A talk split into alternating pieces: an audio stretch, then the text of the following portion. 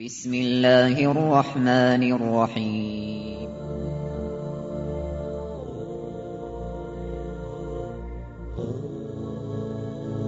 الرحمن العزيز الرحيم القوي السلام الكريم العظيم البصير العليم الحكيم الجبار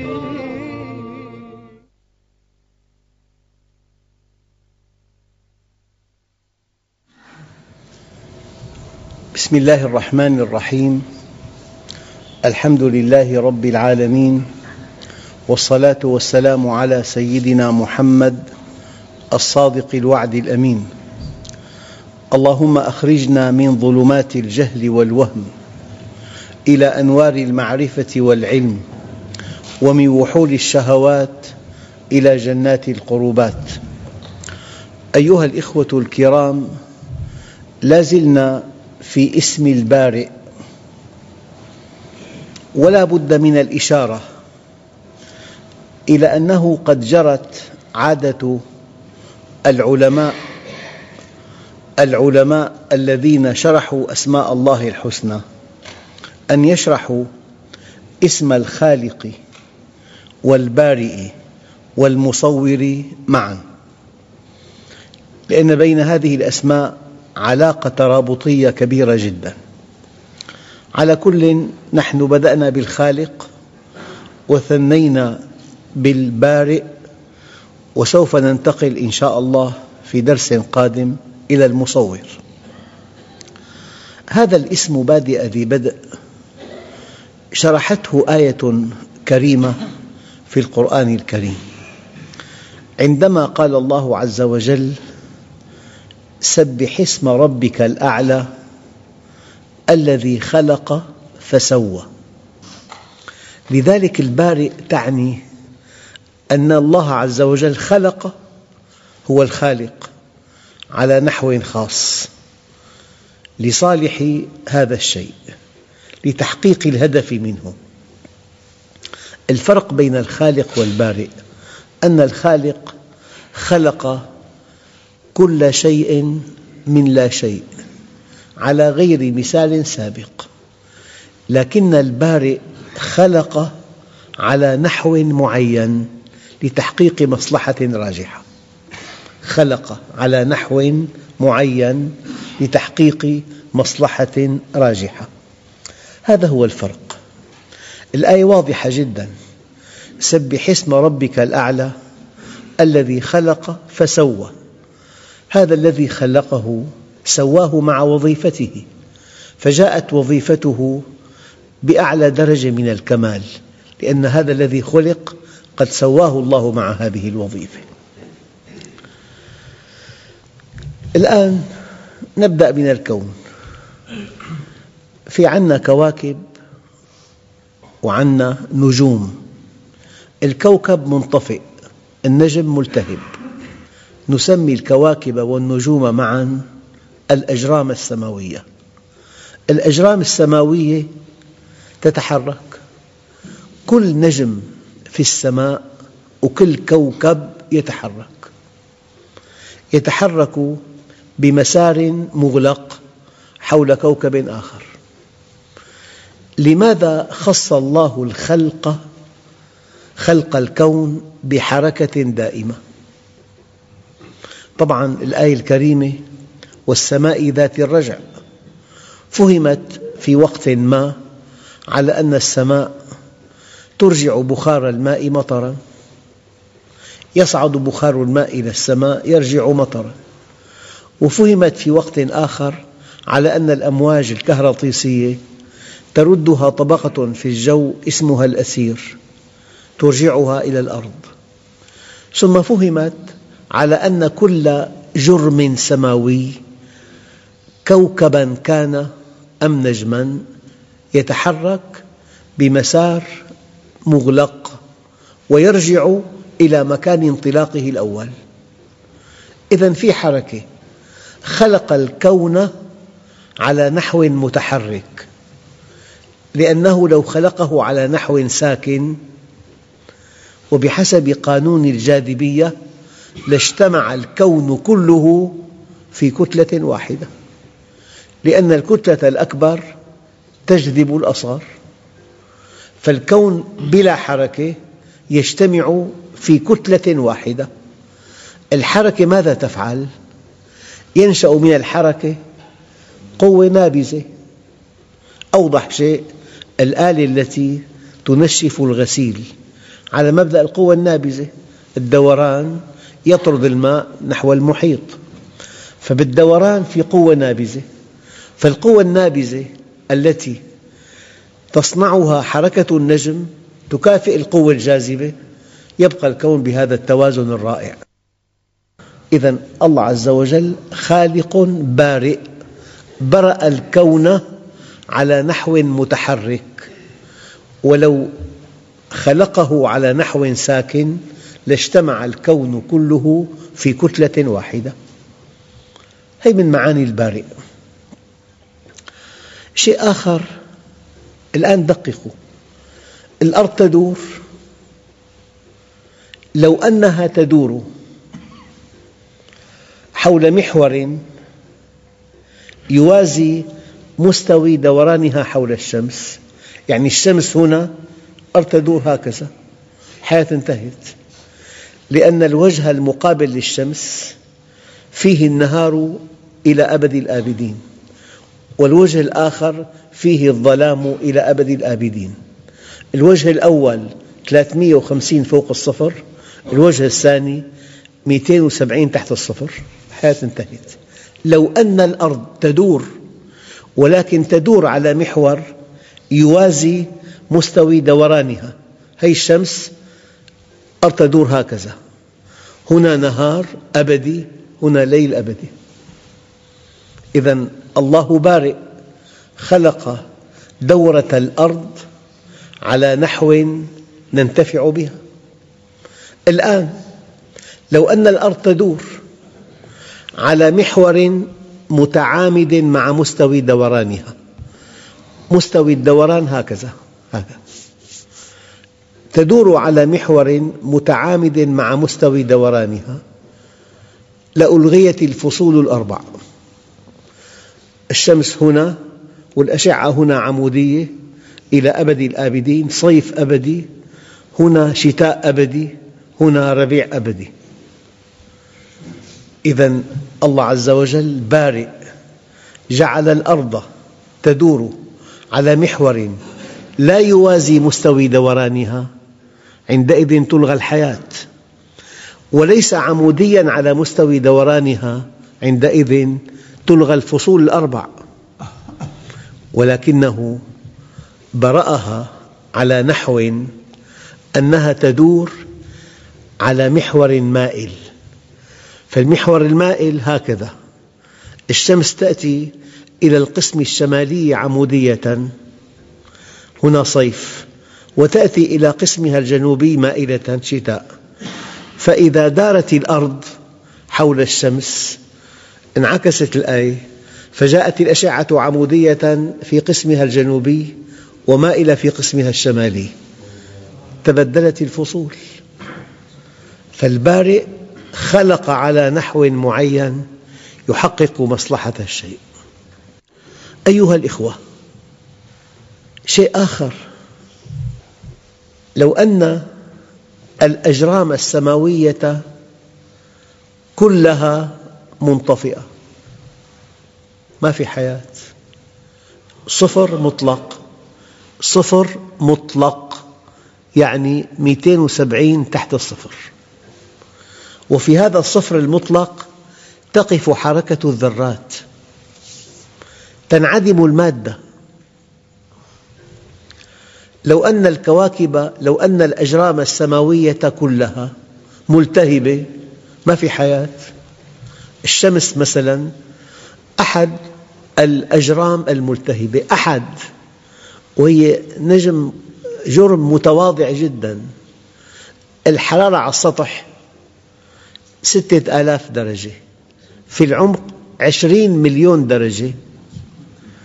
لو ألقيت الأرض في الشمس لتبخرت في ثانية واحدة.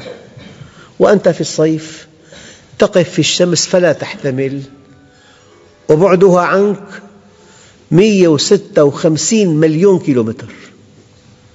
تقف في الشمس في الصيف ولا تحتمل وقد يصاب الإنسان بضربة شمس فيموت. والشمس بعدها عنا 156 مليون كيلومتر. إذا تصور أن الكون كل أجرامه ملتهبة ما في حياة كل أجرامه منطفئة ما في حياة. من صمم الكون؟ من خلق الكون على نحو؟ بعض أجرامه ملتهبة وبعض أجرامه منطفئة. البارئ هو الخالق البارئ. الآن. الماء يتجمد بدرجة الصفر. بعض المعادن بينصهر بدرجة مئة إرصاص الحديد 1500 كل عنصر في الأرض له درجة انصهار. ودرجة تجمد. كل عنصر. تصور أن كل هذه العناصر تتجمد في درجة واحدة وتنصهر في درجة واحدة ما الذي يحصل؟ الكون كله إما أنه غاز أو سائل أو صلب لو أن عناصر الأرض تنصهر في درجة واحدة أما أنت تشرب كأس ماء سائل تستنشق الهواء غاز تجلس على كرسي أمامك طاولة صلبة. في بحياتنا شيء صلب شيء لين كالإسفنج شيء لزج كالقطر شيء سائل شيء غاز. ما الذي جعل هذه العناصر متفاوتة؟ أن كل عنصر له درجة انصهار خاصة به. من صمم أن كل عنصر له درجة انصهار خاصة به؟ طبعا صخور البازلت من أقصى الصخور وبتنصهر بآلاف الدرجات. لو تنصهر بدرجة مئة أما أنت بحاجة إلى معدن دقيقة الفكرة. يعني أنت عندك محل تجاري له غلاء وفي له أرضية المحل من حجر. كيف بتعامل هذا الغلق مع الحجر؟ تحتاج إلى قطعة حديد مغروسة في الحجر. كيف يثبت الحديد في الحجر؟ ما في حل إلا بمعدن وسيط. بينصهر بدرجة مئة الرصاص بمئة. وإذا تجمد ازداد حجمه. أكثر حشوات الأسنان رصاص. بتنصهر بسهولة وبتتجمد مع التمدد. فبيكون الفراغ على شكل إجاصة. يسكبون الرصاص فإذا آه، برد الرصاص زاد حجمه عندئذ ما في قوة تنزع قطعة الحديد من الحجر. في معادن تنصهر ب 1500 ب 2000 ب 3000 أما الرصاص ب 100 أيام يسخن على نار عادية يسيح الرصاص. كل معدن له درجة انصهار. كل شبه معدن له درجة انصهار. كل عنصر له درجة انصهار. شيء يحير الألباب. أيها الأخوة أحيانا الكثافة تختلف. تلاقي الخشب يطفو كثافته أقل من كثافة الماء. الكثافة نسبة الحجم للوزن. الخشب يطفو الحديد يغوص. أن الحديد كثافته أشد. مين صمم الكثافات؟ يعني بتلاقي مصعد. حركته سهلة جدا أنه بيقابله أوزان ثقيلة. من أين يؤتى بهذه الأوزان الثقيلة؟ الإسمنت أو الحديد. بتلاقي مصعد غرفة كبيرة فيها سبع أشخاص بقابلها بعض الصفائح من الحديد. وزن هذه الصفائح كوزن هذه الغرفة. فالحركة سهلة بتكون مين صمم الكثافات؟ والماء اعتبر وحدة في الكثافة واحد. الآن في عندنا نقطة دقيقة جدا أن الماء يتجمد فإذا تجمد بحسب قانون مطلق شمولي بينكمش. وإذا انكمش يعني حجمه قل مع الوزن الثابت. يعني تزداد الكثافة. فإذا زادت كثافة الماء المجمد يجب أن يغوص.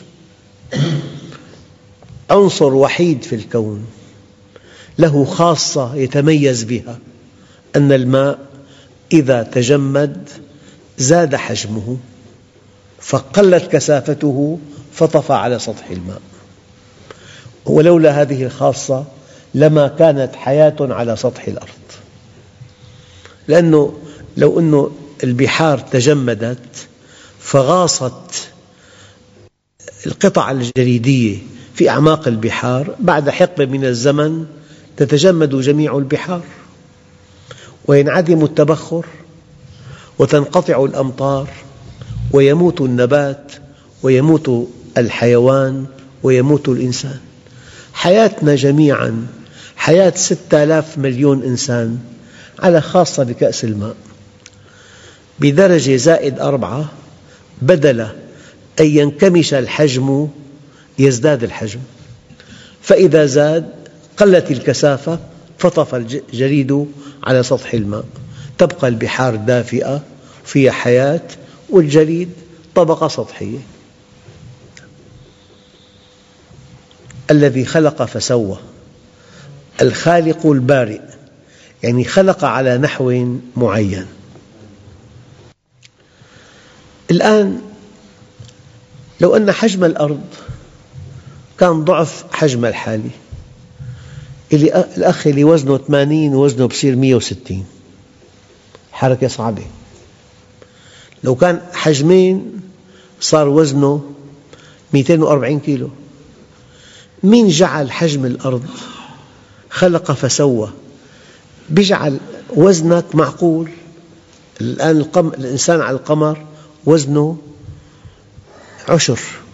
إذا كان ستين كيلو وزنه بالأرض بالقمر وزنه ستة كيلو.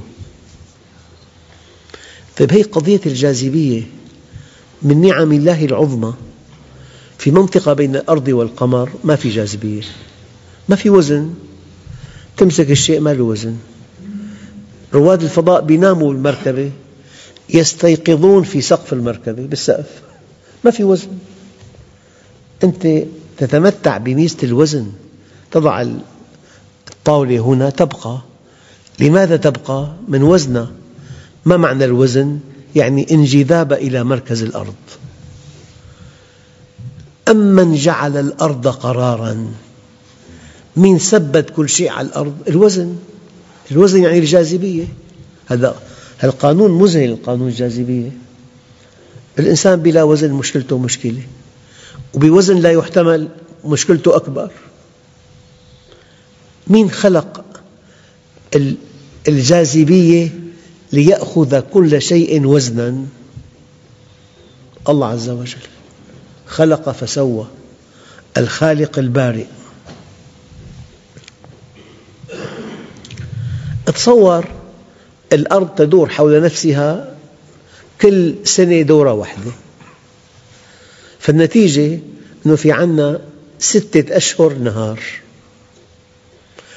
وستة أشهر ليل. شمس مستمرة ترتفع الحرارة. غير ارتفاع الحرارة طاقتك 8 ساعات تشتغل. أنت بحاجة إلى أن تنام في النهار. فلان يعمل وأنت نايم فيقك ما في تناسب. يعني الحياة لا تحتمل لو كان الليل ستة أشهر. أساسا في بالقطب هيك حالة. ليل ستة أشهر ونهار ستة أشهر. فبالليل بيناموا وبيستيقظوا بيناموا وبيستيقظوا وبالنهار كذلك. مين جعل؟ دورة الأرض حول نفسها. تتناسب مع طاقة الإنسان. خلق فسوى. الخالق البارئ. بتلاقي بالليل في سكن. أشد الأمكنة ازدحاما. بالليل ما في حدا. الكل نايم لأنه. يعني الليل والنهار طوله يتحدد من زمن دورة الأرض حول نفسها. الآن لو مساحات البحار أقل البحار مساحتها أربعة أخماس الأرض. الخمس قارات الخمس يعني أمريكا الشمالية والجنوبية أوروبا وآسيا وإفريقيا وأوقيانوسيا يعني أستراليا. مجموع مساحات البر خمس مساحة البحر. لولا هذه النسبة والتناسب بين مساحة البر والماء ما كان في أمطار حتى تكون مساحات كافية لتبخير. الماء حتى يشكل هذا الماء أمطار تغطي حاجة اليابسة. لا أظن قضية عشوائية أنه أربع أخماس بحار. لولا هذا هذا التناسب لما كانت أمطار أساساً. إذا خلق فسوى. هو الخالق البارئ. الآن في شيء دقيق جدا. أنه لو الأرض كلها بدرجة حرارة واحدة ما في هواء إطلاقا.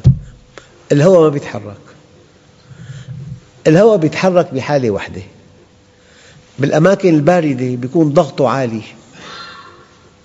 بالأماكن الحارة ضغطه منخفض. يقول لك منخفض جوي. يعني في عنا كتلة هوائية ضغطة مخلخل ضغطة منخفض. بتنجذب إلى الضغط العالي أو بالعكس. لولا وجود منطقة استوائية حارة ومنطقة قطبية باردة ما كان في رياح أساساً. والرياح تسوق السحاب والسحاب معه الأمطار. لولا تفاوت الدرجات ما كان في رياح وما كان في أمطار تنتقل من مكان إلى مكان.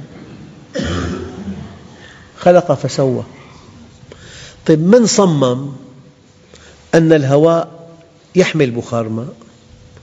لو أن الهواء لا يحمل بخار ماء ما في حياة إطلاقا. أيضا حياتنا متوقفة على هذه الخاصة أن الهواء يحمل بخار ماء. ما يكفي يحمل يجب أن يحمل بخار ماء متفاوت مع حرارة الماء والهواء. يعني لما يحمل بخار ماء بدرجة حرارة عالية يحمل كمية كبيرة. يصل لمنطقة باردة يتخلى عن الكمية الزائدة يصير أمطار. قوانين دقيقة جدا. من قننها؟ من صممها؟ هو الخالق البارئ.